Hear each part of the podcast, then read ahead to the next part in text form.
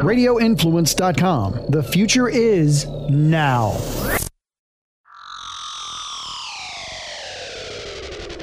This is the place that the UFC and Bellator come to for the inside scoop of what's going on in the world of mixed martial arts. The doors of the gym are opened up just for you.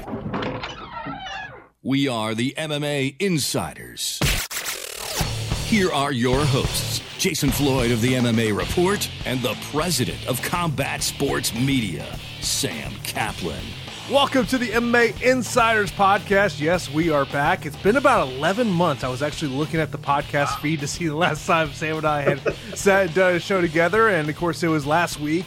You know, on, on social media, someone's like, "Hey, will y'all guys do a, a podcast about what's going on with UFC 249 and MMA and this global pandemic for COVID 19, aka the coronavirus?" And of course, we are here, Sam. First off, Sam, man, how, how are you and the family dealing with this? I'm very fortunate in that I'm in an industry where it's been deemed essential. I, you know, work in the food supply chain, um, you know, and I was on the marketing side for the company that I work for. But you know, there really isn't much to do on the marketing side right now, at least in terms of field marketing. So I've been transitioned to a sales manager role. So just going out into the stores and really helping our distributor. Uh, a lot of our distributor reps are, are not comfortable going into stores. I'm a little bit more comfortable going in there. So we're going in, uh, you know, and we're, we're doing some of the, you know, day to day functions that we normally wouldn't do. I've done deliveries for our distributor.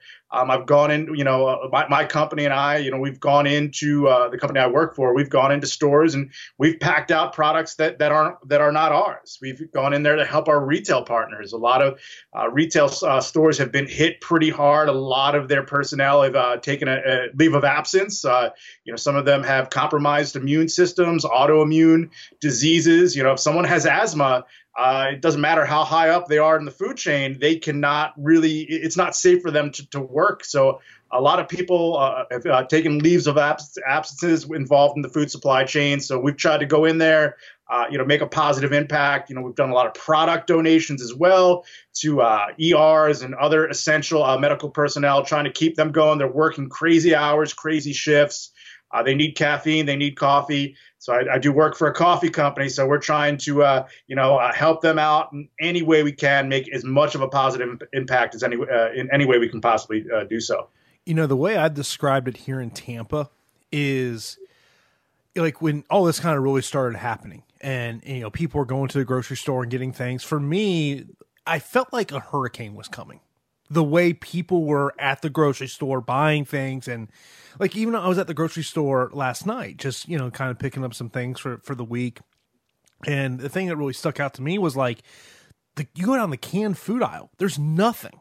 Obviously, yeah. the toilet paper, paper products, everyone knows about that. And even like, you know, I was going in there to get some steaks, and you know, and you had to kind of wait for them. To oh, forget of, the meat. Yeah, the meat. It's yeah.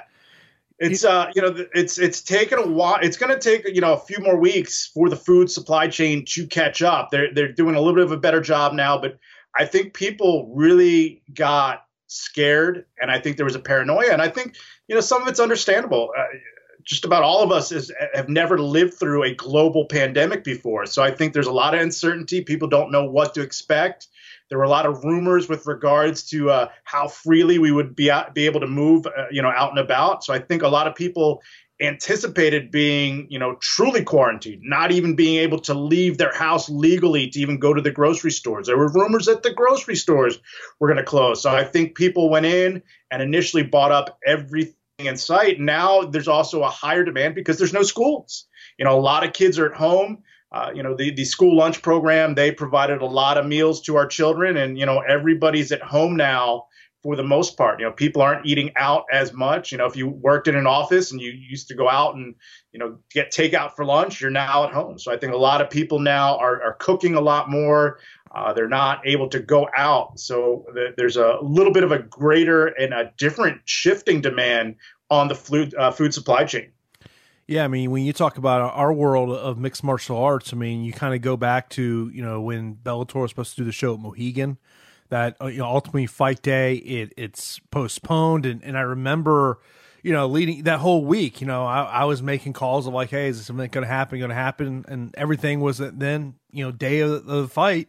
Yeah. Scott Coker, you know, pulls the decision. And, you know, one of the things I've always said about, you know, when you cover this sport is that you have to praise a promoter when they do something, when they make the right call, and be critical when, you know, they're making a call that you don't agree with. And, and I think Scott Coker should absolutely be praised for what he did, the fact of and, and paying the fighters as well. He paid everyone that was scheduled to work the event, not just not just the fighters, but you know the production crew that was you know had already set up. The venue was entirely set up, so it was ready to go. Yep. And then of course it doesn't happen, and then we see you know you know the UFC was you know ended up going ahead with Brazil you know, the UFC Brasilia show with, with no one in attendance. They tried to do the London one that that of course did not happen and it was so what late last week we finally heard that fighters were were compensated for that show. Bellator has already canceled all of their May events. Of course, two of those were supposed to be in California and one over in London. And of course, now we know UFC is uh we don't know, I guess uh what parts unknown is that what we're calling where UFC 249 is going to happen? Um, and and look, in a way, I understand why Dana White maybe doesn't want to reveal the location you know, from his aspect, I, I, understand why he doesn't want to do it because, look, there's, you know, there's obviously a lot of criticism to be laid at the UFC and, their handling of it. And there's so many facets to talk about this, Sam, in terms of how they've handled this. You know, um, you know, like, look, you know, as we're, you know, doing the show, it's just what two, two and a half hours ago that they announced. Ferguson Gaethje, and the fact it's going to be on pay per view. You know, right on the ESPN app. You know, for current ESPN Plus subscribers, $65. And I look at this, Sam, and I go, when you look at the financial crisis that a, a good percentage of Americans are dealing with right now, some may not even have a job. They may have already been let go from their job, or maybe they've been furloughed or whatnot. And, you know, and we don't know when our life is going to go back to normal. When's the economy going back to normal? is you know people are saying you know what do i want to shell out 65 bucks for a ufc pay-per-view or do i want to save that money because i need mortgage payment i need rent payment you know and so i look at from that aspect and i just look at the ufc going like do you guys understand what's going on in our world it's interesting because i've tried to get into the head of espn with regards to the thought process of keeping this on pay-per-view if you're espn are you happy or disappointed if this is a, still a pay-per-view event? If the UFC is still insisting that, hey, we're going to fulfill our obligation to provide a pay-per-view event, because if you look at the financial structure, the UFC gets paid a certain amount regardless of what the buys are. It's really the ESPN that's taking on more of the financial liability with regards to how well this sells. And the marketing for this event is completely different than a normal pay per view. But on the ESPN side, you, uh, you know, the happy side, maybe they're looking at from the perspective, hey, we've got this app that we've invested a lot in. We're not able to offer really any unique content right now. We will take anything and everything, even if we take a loss on this. It's still great to be able to promote this and you know be able to retain subscriptions and potentially even bring a couple new ones in. For me, the the the the, the the easier decision, the smarter decision would be to put this event on ESPN, regular ESPN. As I'm sure everyone's well aware, not much unique live sports content going on right now. There's a lot of negativity associated with Dana White's insistence on trying to put on this event. And if you put it on for on ESPN, there's a feel good aspect. You can sell it from the aspect that hey, sell to the public that hey, you know, people need a distraction right now. There's mm-hmm. not much going on. You can't even go to a, a movie right now. You can't see a first run movie in the theaters. You know that all the movie theaters are closed. Even production of movies have been shut down. They're not filming new movies. There's not much going on, in, you know, with regards to new content in in in terms of you know entertainment and media and here's this big event that we're going to put on espn you know if you're if you have cable you're going to get it as opposed to producing this event and hiding it behind a double paywall. You know you have to have espn plus then you have to pay for the pay-per-view but I, you know, I don't know about the mechanics with regards to ESPN's input. Is this the UFC just saying, "Hey, we have a contractual obliga- obligation to produce a pay-per-view. We're producing it. Pay us our money. Pay us our fee." Or is is you know, does ESPN have the ability to pivot and say, "Hey, you know what? you also owe us, you know, uh, ESPN events and you know, e- you know, um, regular events. You know, we, we would like to count this towards one of our regular events. I don't know how that works, to be honest with you, but I think from a feel good perspective, uh, ESPN and, and and the UFC could divert a lot of criticism that they're going to face by trying to move forward with this event by putting it on as a regular ESPN event as opposed to a pay per view with a large ask as the price. Yeah, I mean, look, if I was if I was in programming for ESPN, I want this on regular ESPN because I truly believe that you're going to be able to sell more in ad revenue, even though advertising is a very tough industry right now. I mean, I can, t- as someone who yep. runs a, a, digital media company, I can flat out tell you, you know, there's NBC's art- reducing their commercial breaks. Yeah, they, mean, haven't sold enough inventory. And like, even when I watch like local television, you know, watch the local news, it's about the same three or four commercials. I, I feel like I've seen a, the same window commercial about, you know, 80 times. I've seen the car dealer commercial. I mean, it, it's the same over and over. And, and I just, you know, there was an article that came out one of the radio trade publications today that talked about just how bad the, the ad agency advertising business is. Now, look, I'll, this is full disclosure if UFC 249 happens next Saturday, it will be financially beneficial to me because I have an advertiser wants to be on my podcast next week, and it's all contingent on there being UFC 249. So it's and look, and, and I expect that there's probably going to be a couple advertisers going to want to jump on just because it's sports, and like I I feel for Uh, like you look at the daily fantasy sports industry. I mean, the industry pretty much you know you know DraftKings, FanDuel, all all of them out there have struggled because of, of there's no sports, and it, it's like. You know, I, I look I look at Dana White and I, I'm like I, I, I go back to the point of like is he lost touch of what reality is?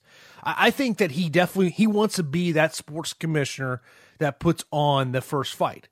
But you know, Sam, like you've been around this industry for a long time. What the UFC has had to do is A, go to tribal lands, which they have said they would not do, and B, they're commission shopping.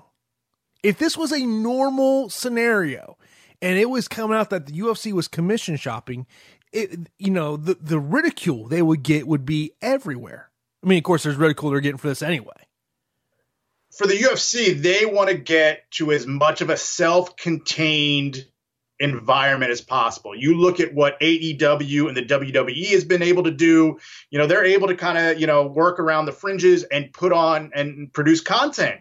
Uh, MMA is much different in the sense that you're relying on an athletic commission to legislate and run your event. And, you know, there's always, you know, as someone who's been involved with promoting and producing events, MMA events, there are always things that go wrong. And if you're resourceful enough, you can get around those logistics and kind of, you know, go to backups and, and pull off last minute solutions and kind of save the event.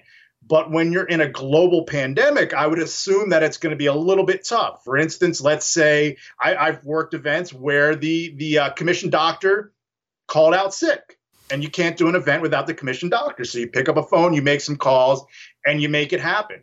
Um, you know, I, have worked events where the EMTs didn't show up. Um, and you can't do an event without at least one EMT. And really, for a televised event, you need two EMTs because there always has to be one stationed in the back at all mm-hmm. times. If one EMT, uh, one ambulance takes a fighter to the hospital, there there still has to be an ambulance there. And normally, you know, it, you can be resourceful. You just pick up a phone, you talk to people, and you write checks or you get your credit card out. It's a little different now because you might be offering people money. You might be making phone calls, and other people may not be answering. Or if they're answering, they may just say, you know what, it's not worth it for me to leave the house right now and go work in an environment where there's a lot of people that I do not know, and I have no idea what mm-hmm. they what's been going on with them. Um, you know, and and you know when you have that type of situation in MMA, and the UFC really is not used to facing this because they they they're just they have so many resources.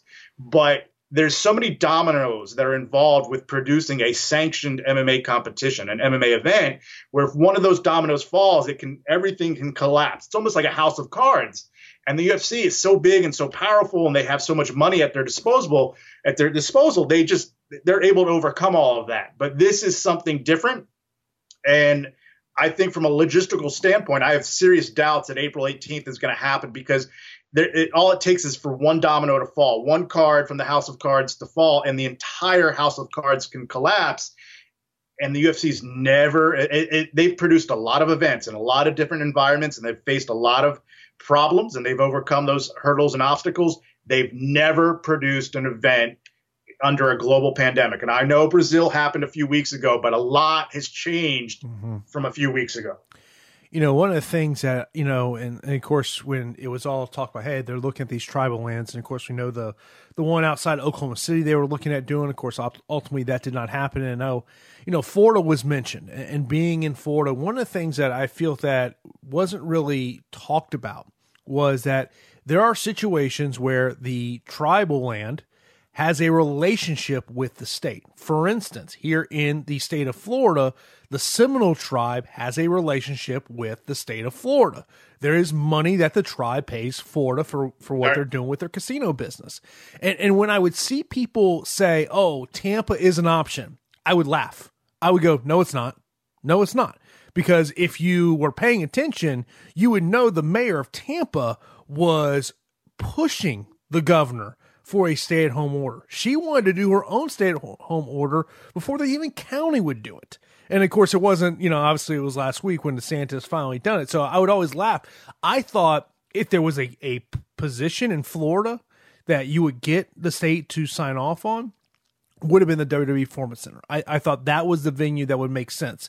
You know, of course, and everyone pointed towards that note that March 21st event that was done in Jacksonville. And when I was talking to James Krause about two weeks ago, he was actually at the event. He had a fighter on the card, and he kind of you know labeled out how it all worked out. It was a pro Ami show. When the amateur portion of the card was, only the Amis were in the building, and then when of course when the pros happened, only only the pros were in the building, and you know, and they worked it the way it happened. Um, you know, but and there was some questions that we got here. Uh, first off, I want to start off with at George one UFC fan. He goes, my question is about how much money are they losing each event from ESPN Plus, ticket sponsors, etc., and how much longer can they sustain this before layoff cuts or just going under? Is the UFC still obligated to keep offering three fights a year?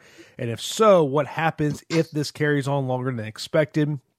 Will they have to pay these fighters or will they start cutting some of them to avoid having to pay them? In terms of how much they get from ESPN Plus, I've heard numbers, but I, I think it's it's wrong of me to throw the number out there because I, I don't have anything to confirm it. I've heard numbers, uh, but you know, but in terms of obviously, you know, tickets, you know, you're you're not selling tickets. Sponsors, you know, obviously, if there's no event, the sponsor's going to look at it and go, "Why am I paying you if, if I'm not paying you?" But they're, you know, obviously, I'm I'm sure that that's the marketing departments working with these, you know, companies' marketing departments. In terms of, and I know you can really talk about this three fights a year. Dana White has said that is still his his plan to do it. But I know from a contractor aspect, you can kind of talk about that. Well, from a contract standpoint, you know, three fights a year, you have to offer three fights a year. But I'm sure a lot of people are, are very familiar with a, with a new contract clause, or not new, but a, a new term that they're maybe not familiar with, and force majeure. You know, you know, unforeseen circumstances. So I would think that if a fighter did try, didn't get offered three fight, you know, if this, if the uh, UFC's ability to produce events continue to be compromised for a long period of time to the point where, from a just a uh, chronological standpoint, they could not offer three fights to a lot of fighters for the year. I would think that force majeure could potentially go into effect. They could invoke that and prevent a fighter from trying to to to leave under the, those grounds. Um, but I'm not a lawyer, and that's the old term that we used to say. I used to say all the time. I'm not an attorney, but I would think that you know this is unforeseen acts of God. You know, this is an mm-hmm, unforeseen yeah. act of God. Uh, and, and, and you got to think about it from a fighter's perspective. Do you really want to leave the UFC under that type of, of, of a clause that hey, you didn't offer me three fights, and you know if the UFC decides to uh, you know prevent a fighter from leaving under that uh, that that that uh, situation, you know, they could take the fighter to court and it could drag on for months, if not years, if they wanted to get an injunction and tie that fighter up. Um, so I, you know, I don't think that's going to be an issue. And I think for the most part, a lot of people in a lot of different industries have been understanding of this situation. They may not be happy about it. They may be frustrated. They may feel uh, stress about whether or not they could pay their bills. But I think a lot of people, from uh, contractual perspectives, understand that a lot of things that are written in the contract cannot be honored right now. And I think a lot of fighters, it, as badly as some of them are hurting, I think they're going to be understanding because they really, a lot of people have no other choice at this stage. Yeah, I mean, you know, one of the things that I, as someone who owns a business, my whole like thought this whole time has been is why risk it? Why risk doing an event? It only takes one. And it, you know, and and I think that whenever Dana White does an interview, that is not a glorified PR interview where it's a legit interview where legit questions are being asked.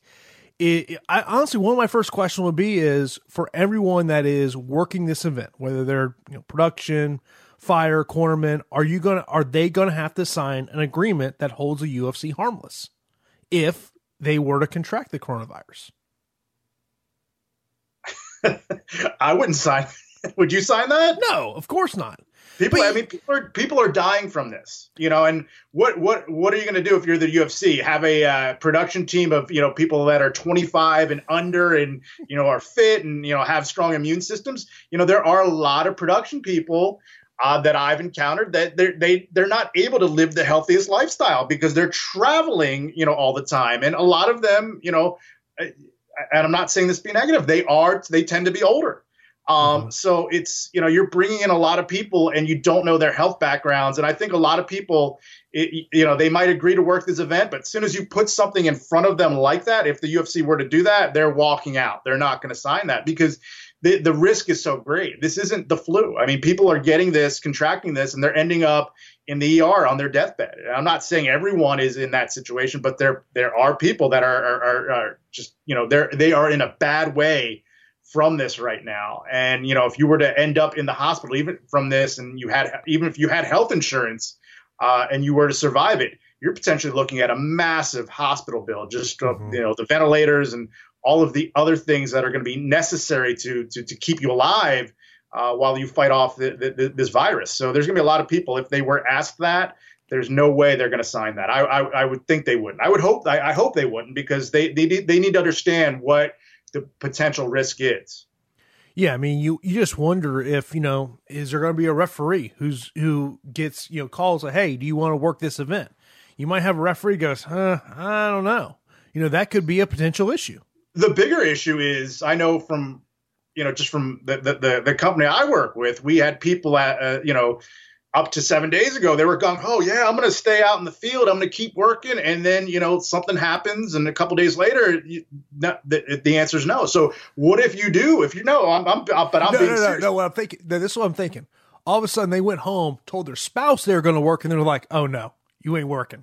Well, that that's that's that's possibly it. Or I think a lot of people they they feel like that they're going to be okay if they were to contract it, and then they hear about a relative or a friend that ended up in the hospital from it, and suddenly their worldview changes. And that, if I was the UFC, that would be my concern. You might have judges and referees and support personnel that commit to this to, to the April 18th event today.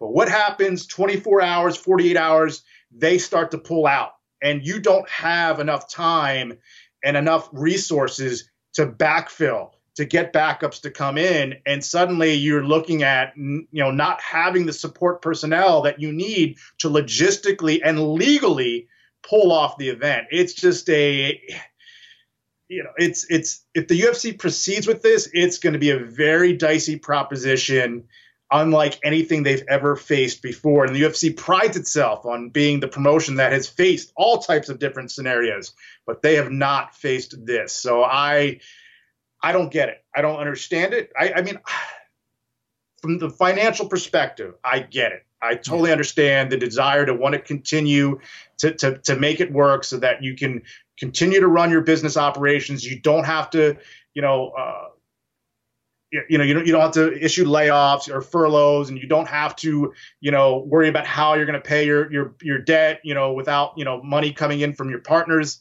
But this is just the reality that a lot of people have to face. And it just seems like Dana is unwilling or unable to come to grips with it. Yeah, I mean, I think that's the thing that we look how Dana has handled this, you know, and and you know, compare it to how Bellator has handled it. You know, obviously, and, and look, the revenues the UFC has are, you know, are a million times more than what Bellator has. I think it's, you know, even though, you know, Bellator obviously is doing a lot of great things, increasing their revenues and, and, and so on. I mean, they've done a lot of great things over, over the past year or so, but it's like, I look at how Dana has handled this. I'm just like, man, like, you know, I, I understand the financial aspect. I totally understand that. But I also go, it's like, man, you're trying to put together an event in a global pandemic. Like, this is one of those things I would love to be a fly on the wall of to hear the true legit reason of why they're doing this. Is it because of loan payments that, you know, Endeavor's got to make yeah. these these payments, yeah. which I think that's probably the answer. I think that's the answer. You know, but it's just like even if you're ESPN, like, man, I, I I understand. And look, we all want we all want to be able to watch sports. I believe today is day twenty without sports.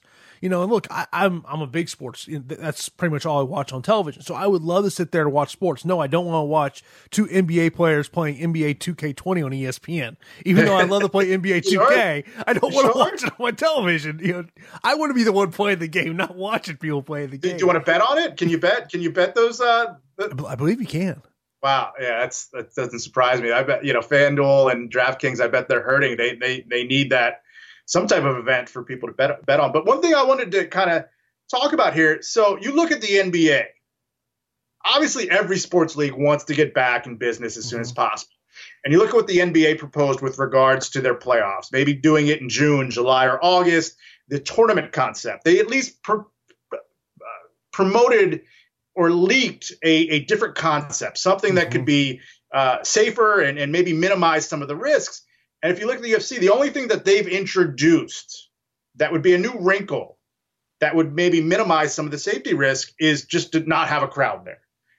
But, you know, if you're the UFC, you know, you would think they would be maybe get a little bit more creative, start throwing out some of those ideas that the NBA is doing. And you you look at you look at the UFC, they invented the, the the idea of quarantine quarantine MMA, and that's the Ultimate Fighter. You would think maybe that they would explore something like that, finding a site where they could bring fighters out, quarantine them, do it in a totally controlled environment, bring the support staff in, quarantine them, and do like a six to eight week tournament series. Mm-hmm. And th- there's definitely drawbacks to that. There's there's reasons why there would still be safety risks. But at least if they floated a concept like that or explored a concept like that, they're at least introducing to the public, hey, we're doing this with safety in mind. We're going to change the way that we do business. We're going to pivot. The UFC really hasn't pivoted too much with regards to the types of events that they want to run. The only thing, like I said, that they introduced was we're going to do crowdless events. That's you know a, a great way to to to minimize a lot of the safety risks, but it doesn't doesn't take care of all of it. And I think that, you know, if you're Dana White and you're the UFC and you're this dead set on producing content, why not consider doing an Ultimate Fighter live series? And, you know, instead of having, you know, newcomers trying to get into the promotion, reach out to your existing roster and do maybe a title tournament or a number one contenders tournament in one of these weight classes. Get them in a, you know, take them to Vegas. You know, uh, the, the, hotel, most of the hotels there are empty. Uh, try to find, a, you know, a, a, a, casino, a casino hotel that has the arena attached to it. You know, have them a quarantine and sequestered for six to eight weeks, and maybe every Friday, Saturday night on ESPN, you do that Ultimate Fighter live concept. It's funny. I have a cousin who lives in Vegas, and on her Instagram yesterday, because she's in marketing, she did a video of just driving down the strip where there's literally it was a Sunday afternoon there is no one there. The cas- I mean, right when they closed casinos across the country, I was like, "Oh, okay, we're getting we're getting legit." When casinos are closing, when they close Waffle House, then you know you're in trouble. yeah, but it's like one of these questions that we got from uh, Steve. He says he goes, "How can it be done safety with proper testing, staging, moving into the house? Why wouldn't a TUF house type combo work? Sure, being away from families would be tough." But I think a surprising amount of fighters and crew would jump at the opportunity when faced with no income for six eight months and let infected fighters compete and possibly infect each other? Question mark. Or have a possible uh, you know judge sitting uh, cage side without testing, quarantine. None of these promotions have had the possible reward to take the risk. Uh, great opportunity experiments with judges removed from cage side and judging watching off video monitors. In my conversations on with regulators, I've never really gotten the the feeling that they like the idea of judges not being cage side. We've talked about in the past. It's a completely different view when you watch it from the stands in comparison to being uh, that close up. There's blind spots when you sit that close to the cage because um, I've been that close to the cage. I don't know why judges are so opposed to it, but I guess it's uh, you know their prerogative.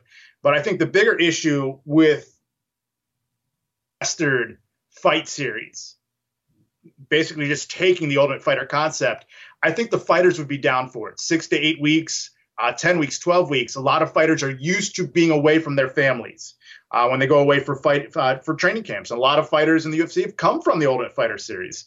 and if the money was was uh, great enough, I think they would be willing to leave their families for for two to three months at a time. The bigger issue, though, to me, would be the support personnel needed. Mm-hmm. Can you get judges, referees, uh, cutmen willing to do that? And to me, you would need to get that commitment from them because you can't have them coming to, showing up to the event, the event day, and then going back out to uh, into the public and potentially bringing the virus in. It kind of defeats the purpose. But if you could offer enough money and get enough people, get enough qualified support personnel to agree to do that, uh, to agree, and, and the support personnel would include the production staff as well. You can't have them go, you know, coming in and out. Um, but if you could make that work, the UFC, you know, potentially could be in, in a prime position to offer live sports content in a absolute desert oasis right now. You know, one thing that I think has was a curveball in all this, and you got to go back a couple weeks, is when Nevada shut down. I think that was always their plan. Yeah, uh, that, yeah. you know, because obviously the UFC Apex they can do a lot of that stuff with you know what they have in house and everything. It would have made a lot of sense because then you're not having to fly in, you know, you know personnel from the UFC. I also say this: I have not talked to one fighter publicly or privately that has told me I will not fight. They've all said I'm ready to go.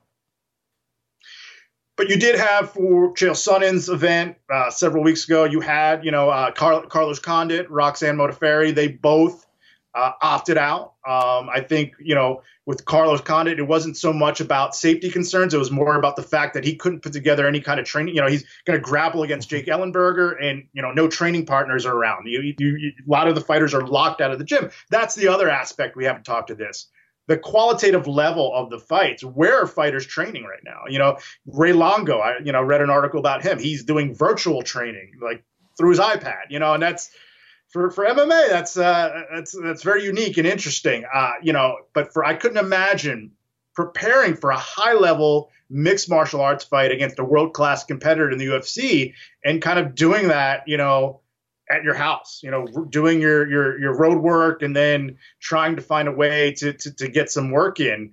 Uh, you know, a lot of fighters, I guess, if you you know, if the money is great enough, they're going to sacrifice that and they're just going to step in the cage and fight. They're warriors, but from a safety perspective and a qualitative standpoint, how much is going to be lost?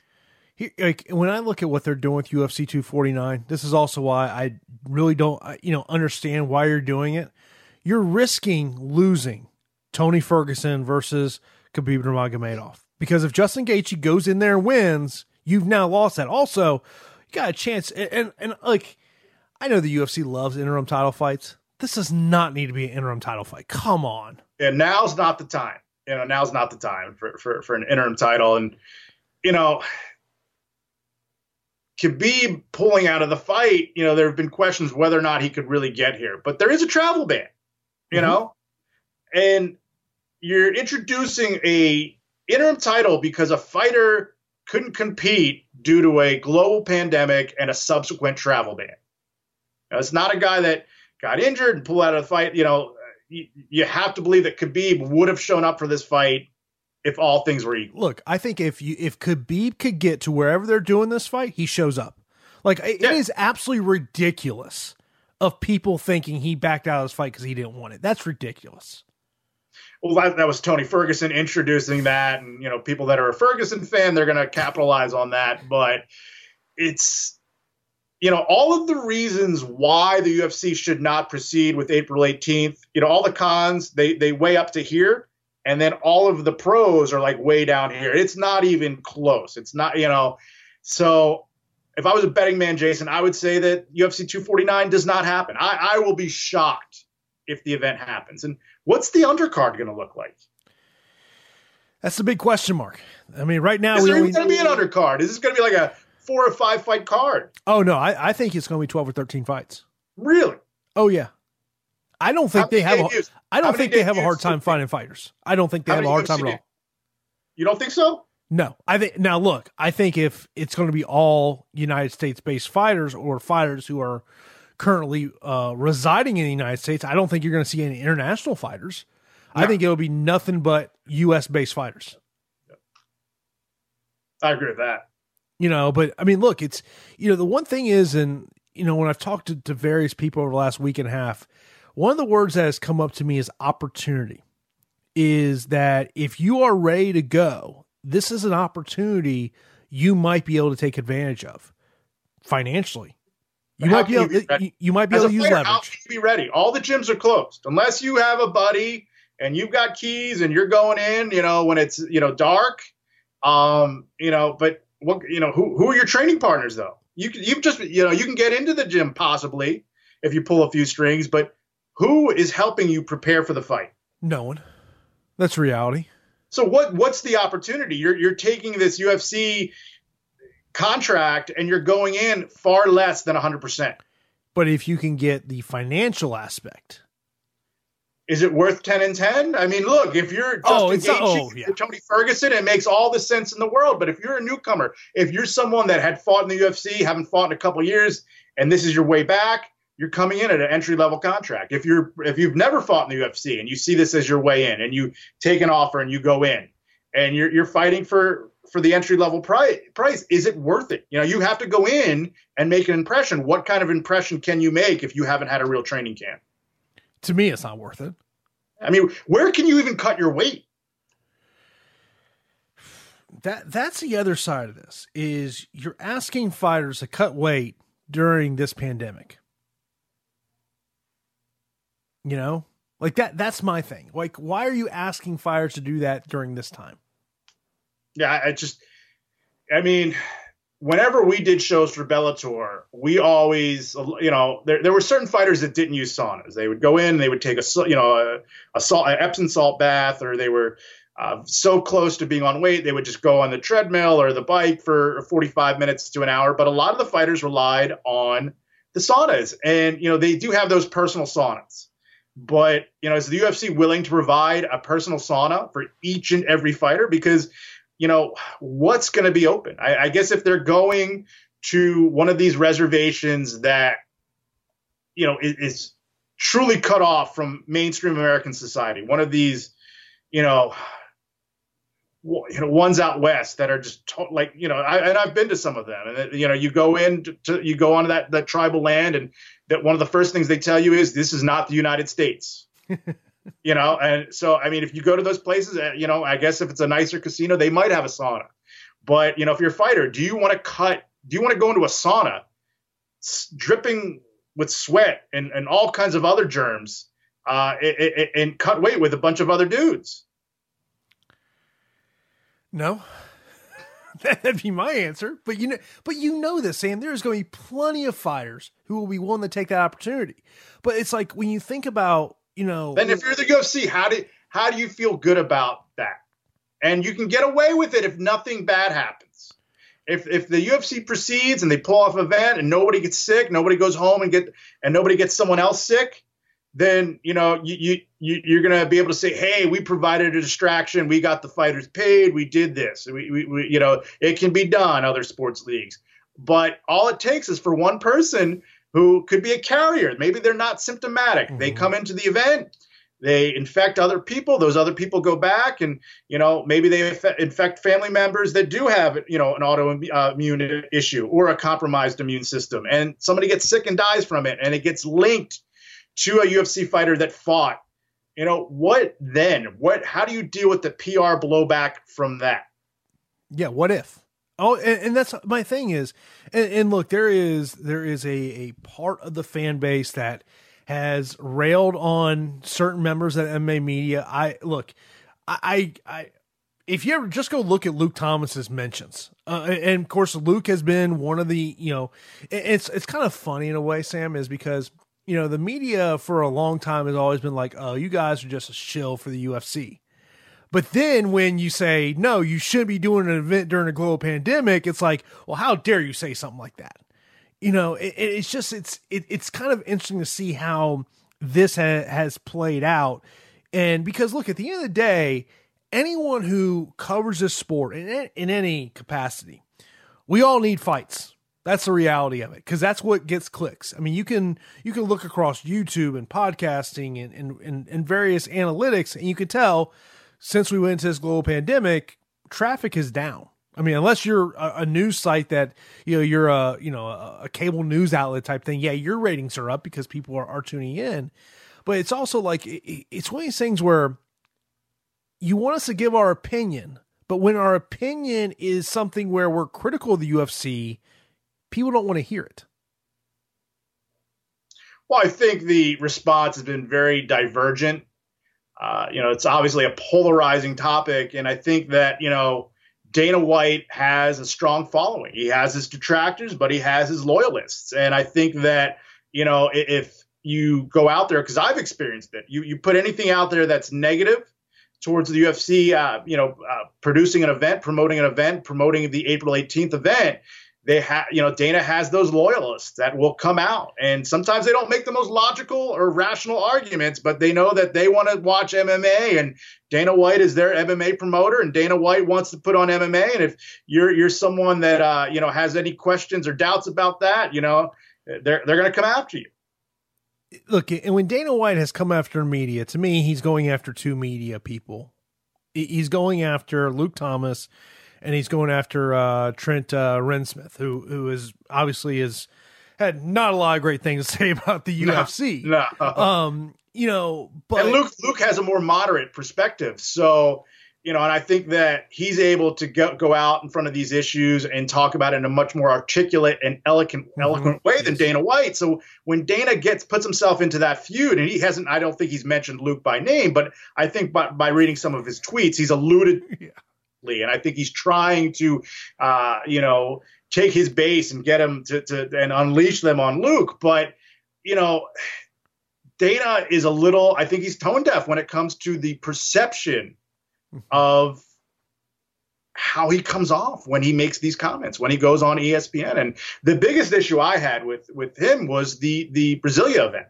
You know, having the fighters go down there, um, having his whole team go down there and then you know telling everyone it's basically okay it's not a big deal we're going to keep producing mma and then he himself does not go down there. And i in his defense he typically does not go down for the, those events. You know he doesn't go to every ufc event. But if ever there was a time to lead from the front to make a statement you know dana white is worth hundreds of millions of dollars. He can charter a private plane. He can even pay to have his, a personal doctor go with him to make sure that you know he's okay um, and he could have taken those steps and, and he didn't do it. He was at home. So it's very difficult when you know you have a, a, a boss, a leader, a CEO, if you will, that's telling his workforce to go out there and, and, and take the risk, to assume the risk, and then he himself is not willing to go out and assume that very same risk. It's yeah, a bad that, look. It was, that, it's a bad look. No, it's it's an awful look, and and that's one of the things I've pointed out is that you know however long this global pandemic goes on for, we have no idea how long it's going to go on for. I mean, look, every day there's something new, something changes. None of us know exactly when, but if the UFC ultimately does April 18th and, and they can continue doing a, a show a week, like, you know, their schedule dictates, Dana White's got to be at every one of those shows. Because if he's not, that should be a memo to all fighters. Yeah. I, I agree with you 100%. You know, but let's say they can pull off April 18th. What's the likelihood that they're going to be able to do an event per week? I mean, they're going to have to wherever they go. If it's uh, native land out west, I mean, they're based. If they find one venue that they can pull this off, they're basically going to have to set up shop and just run a weekly fight series out of that venue. Oh, that's what I think is going to happen. Whatever venue it is, I think you're going to see them there every week. But you know, the other thing, well, you know, let, let, me ask you this: if they go to an outlaw, they they put they produce an event with an outlaw commission. You know how the commissions are. the the ABC they frown upon any promoter that goes out and produce and promotes an event with a commission that falls outside the ABC. UFC's never done that. UFC only- has never done that. If they if they do that, you know, look, do, do I think that the UFC is going to be able to come back and still produce events, sanctioned events? Absolutely. But Marc Ratner has a lot of great relationships, mm-hmm. and when they go back into these states, they typically are able to get things done that uh, a, a smaller promoter they're going to really hurt a lot of those relationships. I would say the reason that is because of Marc Ratner because you know this when you talk to people in the regulatory side Marc Ratner is i mean he's the god of regulators. Let's let's just that's the way a lot of people will describe him. So as long as Marc Ratner is all i mean look you go to a tribal land Marc Ratner's the one who's going to be regulating the event. Let, us not kid ourselves. He's going to yeah. be the one picking and choosing who the judges oh, are going to be, be. regulated event. The ufc needs that level of control because if somebody does call out the UFC needs to be able to call somebody else up and throw as much money as they need to to make the event happen. When you do that through a commission, you can't really say, "Hey, oh, the the, the commission doctor called out two hours before the show. Great, we'll get a local doctor. We'll just pay." You, you can't funnel money that way when you're working with a commission. When it's more self-contained and self-regulated, then you can start funneling money that way. I remember being at a local event a couple years ago, and the doctor showed up like two hours late as and they hadn't even done weigh-ins yet. She had all these guys dehydrated, laying on the floor waiting for the doctor to show up. And the UFC doesn't face that typically. They, yeah. you know, if, if, the doctor doesn't show up within a certain amount of time, they just pick up the phone and you know it gets done. If you're, it just let it go. I don't want to repeat myself, but they, they're a very resourceful company, but they're going to face challenges that they've never faced before you know, and, it's not just them. You know, it's all MMA promotions that are going to face challenges. You know, I look at the regional scene of you know when you talk about people who have financial restrictions you know based on you know what depending on their job are they still getting paychecks you know i wonder is it going to take you know six months for the regional scene from a, a financial side to come together because look a, a, regional show can't do crowdless events it's no, just no. It, it, can't, it can't happen um, but this one question we got here from uh, Halvard. He said, for the rest of the year, when everything is safer, can the UFC and Bellator run streaming only events with no spectators to get content out to ESPN and DAZN? Now, they may, they may be the only two promotions that can do this. Um, you know, it, it's if if the California State Athletic Commission starts allowing events, I, think that obviously the the key would I think for Bellator would be they just go to a Viacom soundstage and they would yeah. just do events from yeah. a soundstage. Yeah. And no, the UFC obviously I, could do the same thing. Right. I, I think that's if once the restrictions are relaxed, that's that, that's the first thing they're going to do. Yeah, I mean it's uh, another question kind of related to that. He goes, "Will promotions like Bellator, PFL try to do cards with no crowd, assuming assuming with crowd not possible for foreseeable future. PFL already does shows with no crowd, so sorry. You're not wrong. Look, PFL has got to start having local ticket sellers. They have to. You have to, or you got to go to hometowns of whoever's headlining the, the main main event. It's tough to watch PFL. Yeah, they have to do a better job of selling their talent. Because outside of Kayla Harrison, you got you got to find who are these fighters that people are going to go out of their way to watch fight. I mean, I, when I've seen the fights, they they've been pretty good. You know, um, pretty competitive, but yeah, obviously you mentioned it, it lacks star power, and you know the crowds. When, There's no energy when I watch those events coming from the crowd. No, no, they're they're they're just trying to get people in the building. Yep. You, you know, and you and and with PFL, I want to see him succeed because them succeeding is great for the industry. But I, I just I, I look at them and I go, man, you're going through a ton of cash. At what point does it turn around? And is there that turnaround point? I don't think there is. You know, I mean, I, I think they're going all in this year. I think this is if it, if it's going to work, it's gotta it's gotta turn around this year. I don't know if there's a fourth season. Well, I don't, I don't know they're going to have this season. Yeah. I mean, it is you know they were supposed to start. I want to say middle of May, end of May, around like Memorial Day. I mean, I, I, you know, Jason, I think this is going to drag on. They're talking about, you know, the peak coming in a week or two, but then they're talking about a second wave. They're talking about the fall flu season that there's going to be resurgence. You know, this is something, unfortunately, that I think we're going to have to deal with a lot longer than we initially anticipated. I mean, there's no guarantee the NFL season starts on time. I mean, the, the, president can say that he wants the season to start on time and he thinks it should start on time. But if you listen to the doctors, if you read what's out there, this is not going to go away anytime soon. Really, the, the, the, the this isn't going to go away until there's a you know a, a medically approved vaccine mm-hmm. that is out there. I mean this this is not going to be eradicated overnight. It's not going to be eradicated until that vaccine is, is, is approved and readily available. And it's great that it's in testing stages right now, but from everything that I've read, the earliest that it's going to be available for mainstream widespread use will be, you know, early 2021. Yeah, I mean, you know, you look at you just in terms of MMA, you look at the long term effects that this is going to have. You know, is if everything goes the way the UFC wants to, they're going to look great, but there's a lot of risks that they're putting out there. I mean, and so you look at it. I mean, obviously, we've seen what DAZN is doing. I I think that they are. This may be the ultimate failure of DAZN if they're not going to start paying rights fees to events yeah, that just happen. That's a very that. short term thought process, not long term. You know, it's you look at the major networks, CBS, NBC, ABC, Fox. You know, the networks that have the deals with with the NFL and, and the bigger sports leagues. I believe that even in the situation of a strike, when the sports league cannot produce games because of a strike, the the networks still pay the rights fees. Mm-hmm.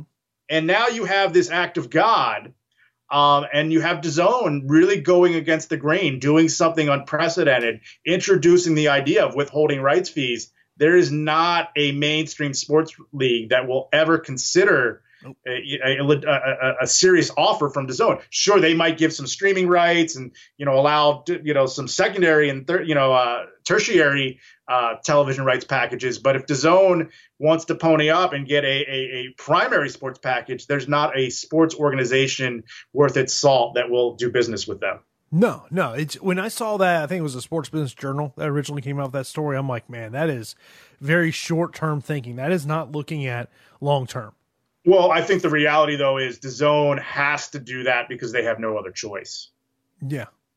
I, you know, NBC, you know, CBS, Fox, you know, those networks, they have a war chest. They they have money that they can fall back on, lines of credit, other things that they have protecting them. I think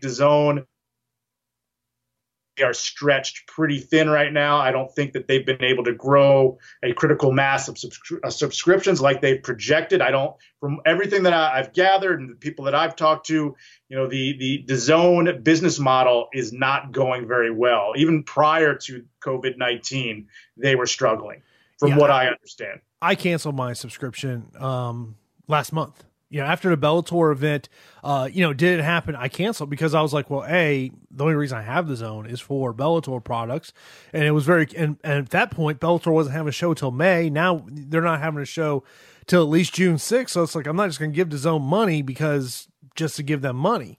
Um, know, but I will say this one thing that I have, you know, noticed, and because, you know, look, this is a time where you can grow yourself in various ways.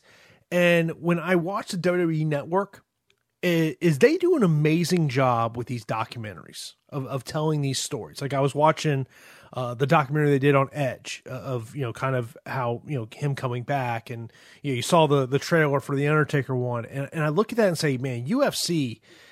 They've really missed the boat on that. And, and I feel like that this is almost a time where if they had some of that content ready to roll, this would could in a you know not alleviate the issues they have but could be secondary programming they have to offer to you know the fans who are are, are looking for this content because you know a couple weeks ago when Bellator did that re-air on YouTube I remember you know I turned it on live it was like 9,000 people watching it. And like Monday I looked at 250,000 views. It showed me that the, the MMA audience is craving for fights.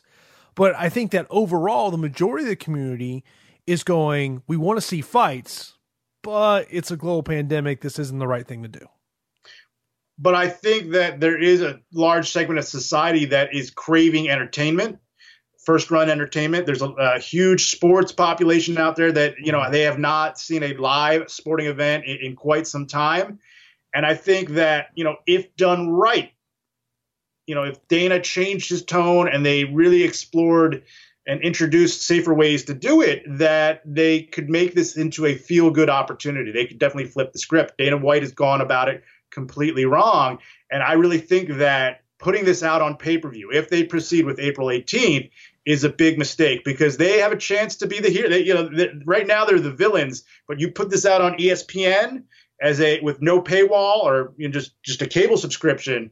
Um, they put it out, or maybe even you know find a way to get this on ABC, get it out over the air uh, a network, and try to get ABC to get you know to, to put in a rights fee, try to bring in some of the sports books to, to, to, to kick in a little bit extra mm-hmm. money because they're hurting right now too. Try to find a way to do this from a feel good perspective to give people a sense of normalcy. And if you do that, you may not only get the MMA community to to watch this event, but you may get just general sports fans that have never watched an MMA event or have not watched an MMA event in years to tune in. You know, there's a lot of people. I was listening to sports radio over the weekend a lot of people calling in talking about WrestleMania, and they said, "Oh, I haven't watched wrestling since I was a kid, but you know, here it is. It's a live, you know, sporting mm-hmm. event.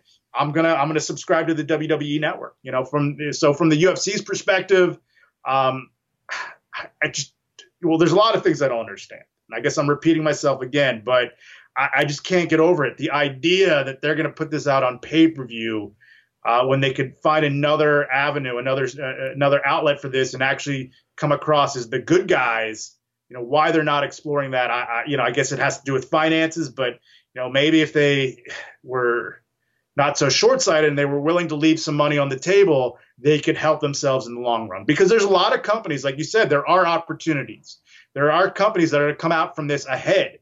But there's a lot of companies, and I think uh, you know you're talking about DAZN possibly and companies like that that once even when this is over, they may be long gone.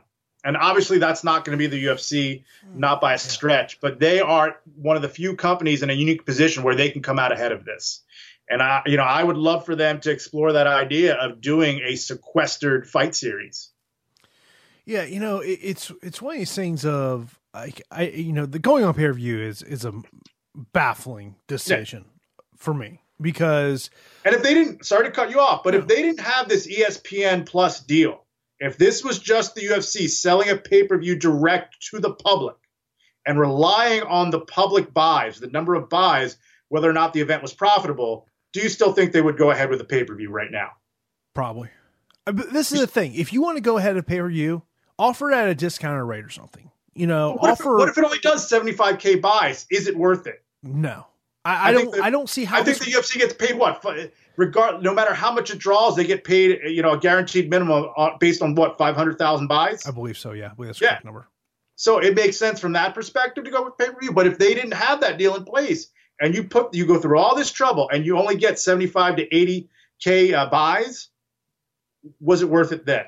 Well, I think the end of the day is there's going to be a lot of people who are going to be looking for to pirate this thing they're going to be looking for those illegal streams. I mean that that's just the reality of the situation. Yeah. Is that people are going to sit there because you know, I mean, look, I, am I'm, I'm thankful I'm in, I'm in a good financial situation, but there's a lot of people out there that they're not in that case. They're not in a situation where you know they can just fork over you know 65 bucks to watch a UFC pay per view. I mean, look, I, I want to see what the entire fight card looks like. You know, if we were if we were under normal situations Gaethje versus Ferguson is a premium level product. Yep. Um, a, what's the rest of the card look like? It, it, it, are we going to get some other premium type fights? I mean, I know there's been a lot of discussion about uh, potential of Francis Ngannou and Jairzinho Rozenstruik to be on, on, this fight. Of course, that was supposed to headline the Columbus card, but you know, it's just like to me, like if you were if you wanted to give a gift to the fans and put this thing on ESPN, but I, I, just I don't see it happening, and I, I think that there's and, and, just when I put that tweet out about you know the I put a screenshot on the ESPN app of of the price point, it was all negative. There was not one positive reaction to it, and, and the UFC had to know that was coming. If they didn't think that was coming, they need to hire some new people. Yep. I you know I could be wrong. Everything's changing by the hour. I don't see how this event happens. 12 days, Sam. 12 days. A lot of things can happen in 12 days. You know, and, and look, as I said earlier in the show, domestic not, travel could be shut down within 12, you know, eh, you don't know. I had a buddy on a plane yesterday. He put it on Instagram. There had to be 10 people on on a, a Southwest flight. He, his caption was there's more crew members than actual people on, on the flight. And that's another aspect I, I wanted to bring up. And, you know, it wouldn't stop the event from happening, but you know, having been involved with so many MMA events, I can tell you that it, it was very common for fighters to miss flights, and you, it's you know they would tell you, "Oh, my car broke down," but really they overslept. And it's not. It was never a big deal because you just rebooked the flight, and they're you know they show up two to three hours, you know, after when they were supposed to. But with fewer flights going out now, you know, a fighter misses a flight or a flight gets canceled, there's no guarantee they're going to be able to fly out the same day they had been scheduled. They may not be able to get out to the next day. So it's and that that would apply to some of the support personnel that would be flying too. So that that that's another issue um, that would could wreak havoc on the event. You know, look, I, I as I said earlier in the show, I don't blame Dana White for not saying where this event's going to be. If I'm him, look, it, whenever it whenever those managers get those battle agreements of the location it's going to get leaked pretty quickly. Yeah. Sam, you know this business. There, yeah. It's it's very tough to keep things quiet in this business, you know, and, and you know, and, and I my, my guess is you know the, we know the location by Wednesday. You know, it's because they got to start booking flights now. Yeah, you know, I, I, just think if I was in the UFC's position, I would step back. I would try to come up with some kind of proposal that you could present to the Nevada Commission that says, "Hey, you know, you're you're not doing it. You say you say you say right now you're not going to do events, but here's a way that we can do it safely." Um, you know, and that's kind of the quarantine sequestered concept. And you know, I think if they presented that to the Nevada Commission, they could probably get that passed through. But the, doing a re- doing a, a, a, an event with a renegade commission, I never thought we would see that happen. Here's, and that's here's a question: If Lorenzo Fertitta was still the owner of the UFC, is it easier for them to get a show done in Nevada?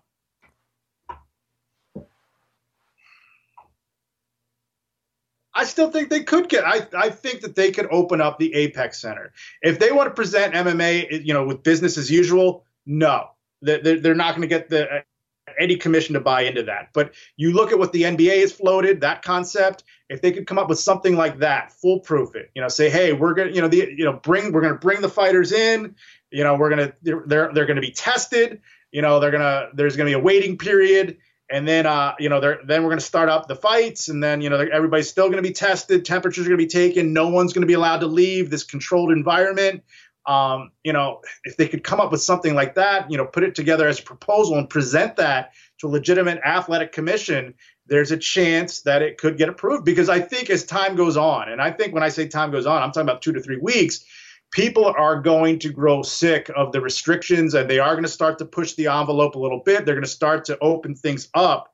Um, but if you don't do it the right way and something negative does happen, something bad happens, and that's going to shut everything down again. Sam, I'm already sick of being stuck at home. Literally, I, would like to go out. I'm not a homebody. Yeah. I, I, want I want to be out and about and, and doing whatever. Yeah, I, I just oh man, it's, it's basically been about three weeks for me. Wow. The, the first week was my wife was on spring break. So I kind of basically taken that. I was really going to take all that week essentially off. I'd do some stuff in the studio here and there. And then, of course, last week was, you know, that first week. And yeah, this week, yeah, it's like, oh, man, I just want to get back to normal life. That's all. Is it too much to ask? Yeah, it's just, it's unfortunate. I don't think it's going to happen for a while. I, oh, you know. I, my guess is we're we're talking uh, June. Best case yeah. scenario. I mean, May one would be the best case scenario. Yeah. But I, I really think we're looking at June. I really do. You know, and, and we talked about the long term effects. I do wonder if we're talking a year from now, do we look at this this situation, how Dana White and the UFC have handled it, that we're going to look at and say this is the moment where Scott Coker was really able to capitalize? I mean, he's, he's obviously coming off, you know, much better, much you know, rational, much more professional.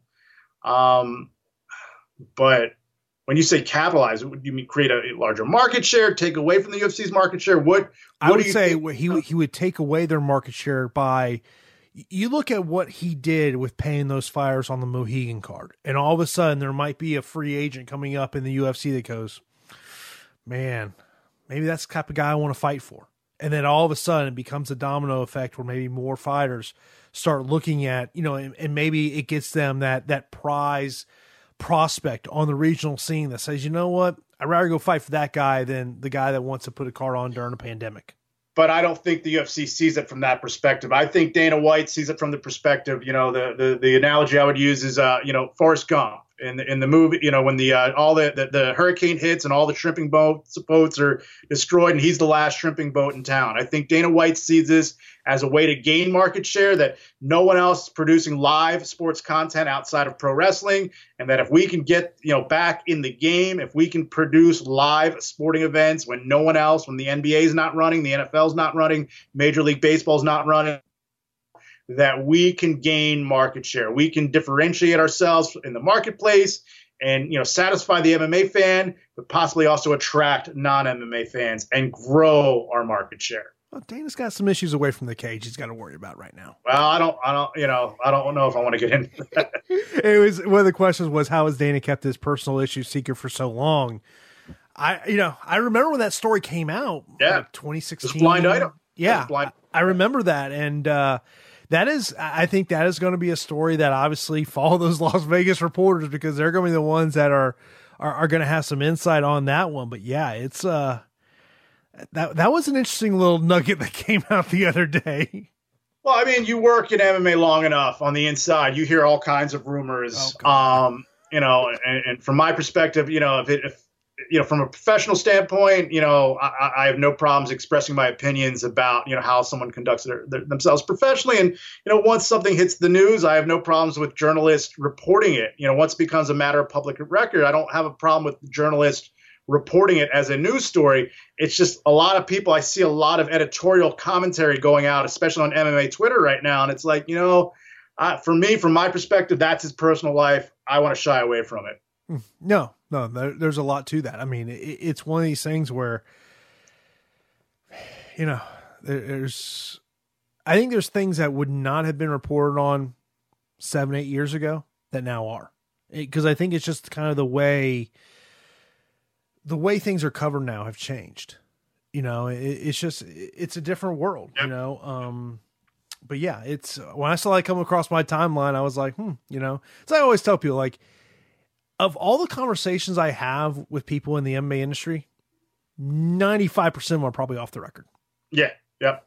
Well, you hear all kinds of stuff, but I, I you know, I actually feel bad for, for him from, uh, you know, a certain perspective because you look at, you know, the situation, the, the, it was, you know, alleged ex- extortion. Correct. Um, you know, and, and now he's got, you know, a lawyer who was, convicted a convicted felon, you know, and I guess disbarred in 2012, and now all of a sudden is practicing law, and he's the you know the one carrying this lawsuit, and you know, I it doesn't seem like a lawsuit that has great merit, uh, and, and I, I, would not be someone that would want to go against Dana White and bring a law, frivolous lawsuit because. I, I, you know, Dana's going to crush crush these guys. Yeah, I mean, this is my thing about UFC 249, and we'll kind of end on this. Is I wonder, is there something Dana has in his back pocket that's going to convince people to pay 65 bucks.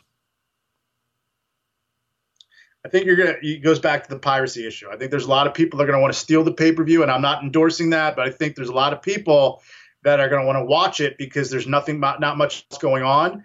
But I don't think you're gonna find a ton of people willing to pay for it. One thing people haven't mentioned: there is a loss of revenue from there is no commercial business every bar is shut down.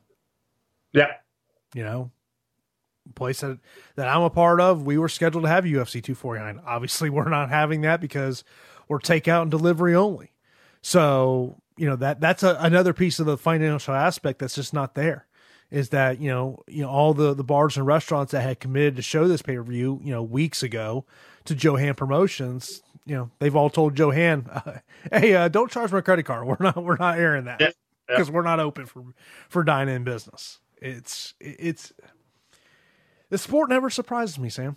Never surprises me. It's it's like uh, literally like when I got the text that Jon Jones was arrested. I was in a meeting. I was just like, oh, I'm not really shocked. If UFC 249 takes place on April 18th, that will shock me. That will be one thing that happened in MMA that did shock me. I don't think it would shock me. It would surprise me if it ultimately happens. I, I wouldn't say shock though. Logistically, I just don't. I, you know, we haven't even gotten involved. You know, I think you look at Luke Thomas and, and some of the people that have, have you know made the made the case against this. They've gone from a moral perspective, and we haven't even gotten into that. We've focused on the logistics of it, and just from a pure logistical standpoint, there is going to be a, a few snags that the UFC cannot overcome in order to pull this off. You know, and one of the things on the media side, and you know, Luke has, you know, and and I commend Luke, and I agree with a lot of things Luke has said about this. But you know, one of the things of when you're covering the sport is, and he mentioned this months ago, is the promoters have so much power over the media. They have the power of access.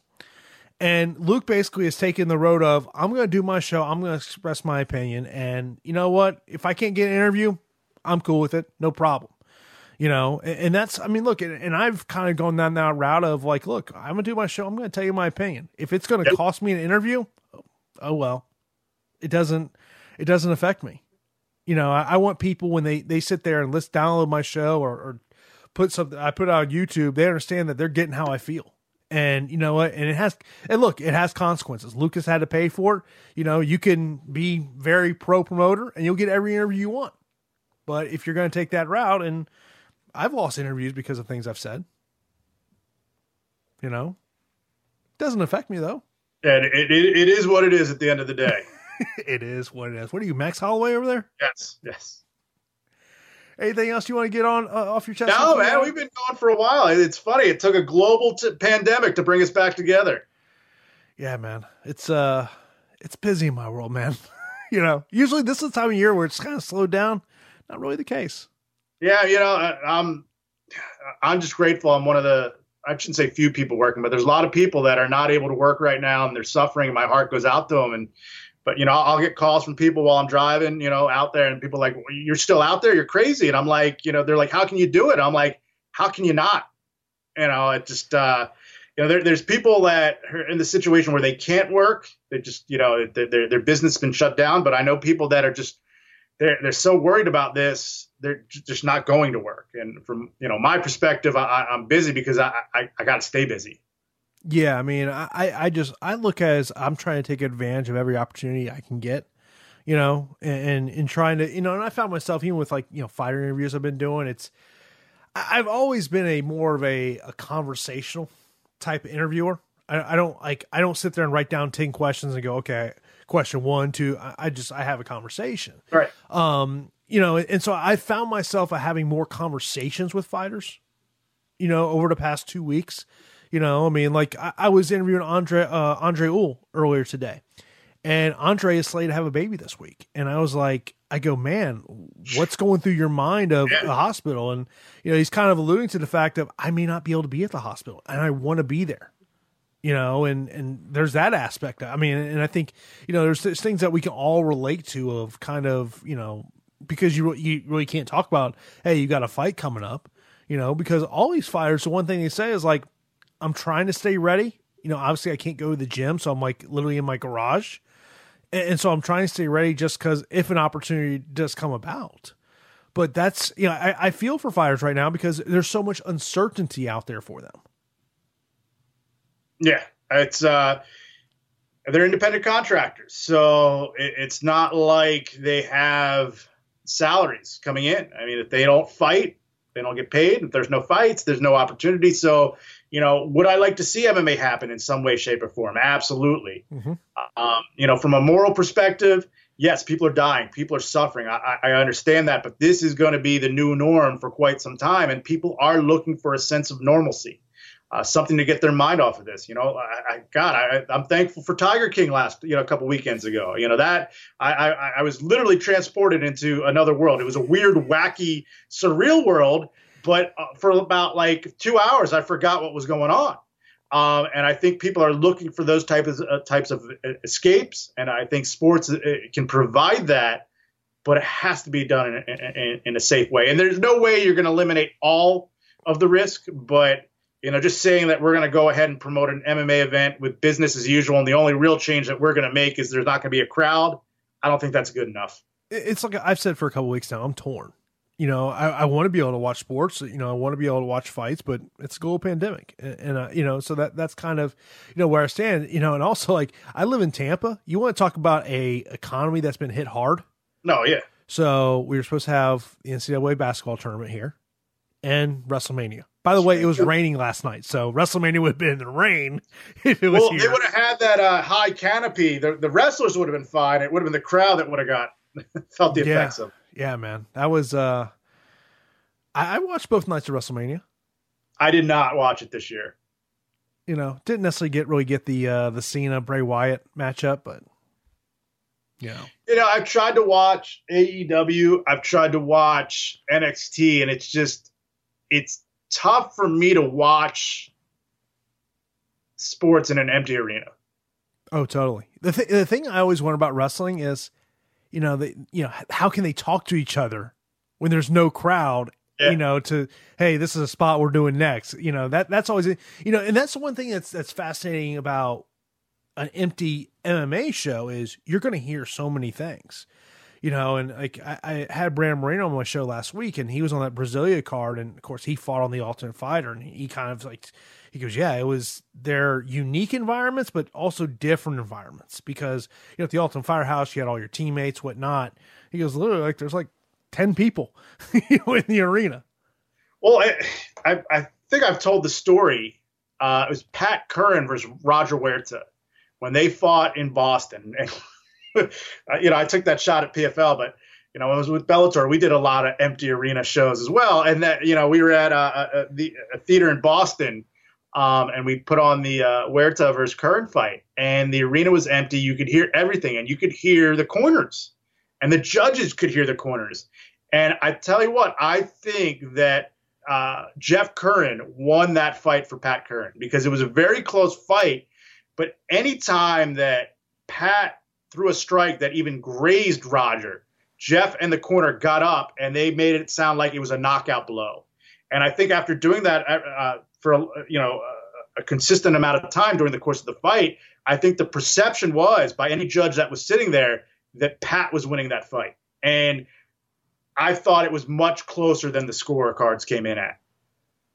Yeah, I was actually I was talking to somebody the other day and they're like, "Oh, what are some classic Bellator fights?" And, and I was thinking man, you look at some of those Pitbull, Straus, Curran wars throughout the years. Um, the Joe Warren, Joe Soto fight. Yep. Was one that really stuck out. A lot of the fights that Joe Warren w- w- was in, you know, just those crazy comebacks that he had. Yeah, I mean, I just, you know, this is because I think uh, from a promoter side, I think this is a great opportunity to kind of sell your history, and it seems like Bellator. I, I don't know if they've all. I don't think they've they've embraced the early days of the promotion, but it seems I think they're starting to. They're starting to embrace it a little bit. You're seeing more stuff. They they they um some of those guys are still around. You know, quite, a lot of those guys are still around. They they were. I think it was on Twitter. They were. Was it Masvidal? Was that Bellator one? It was one yep. of the first couple of shows, yep. and and I think was Anik was calling the fights. Yeah, uh, Jason Chambers, Jon Anik, season one on ESPN Deportes. Whew, that was a long time ago. Yep, a long time ago. Yep. But uh, Sam, of course, uh, anybody ever wants to hit up you up on uh, Twitter, where they can do that at, man? Uh, just uh, hit me up at Sam Caplan, B A C, Caplan with a C, C A P L A N. Awesome. Of course, I am at Jason underscore Floyd. Of course, this has been the MMA Insiders podcast. Of course, you can always check out the MMA report on uh, on radioinfluence.com, also on my YouTube channel. Some of the latest interviews up there right now include uh, talking to TJ Brown, UFC featherweight, and also UFC bantamweight Andre Ewell. Follow Jason Floyd and Sam Caplan on Twitter. Find them at Jason underscore Floyd and at Sam Caplan MMA. This is the MMA Insiders Podcast on Radio Influence.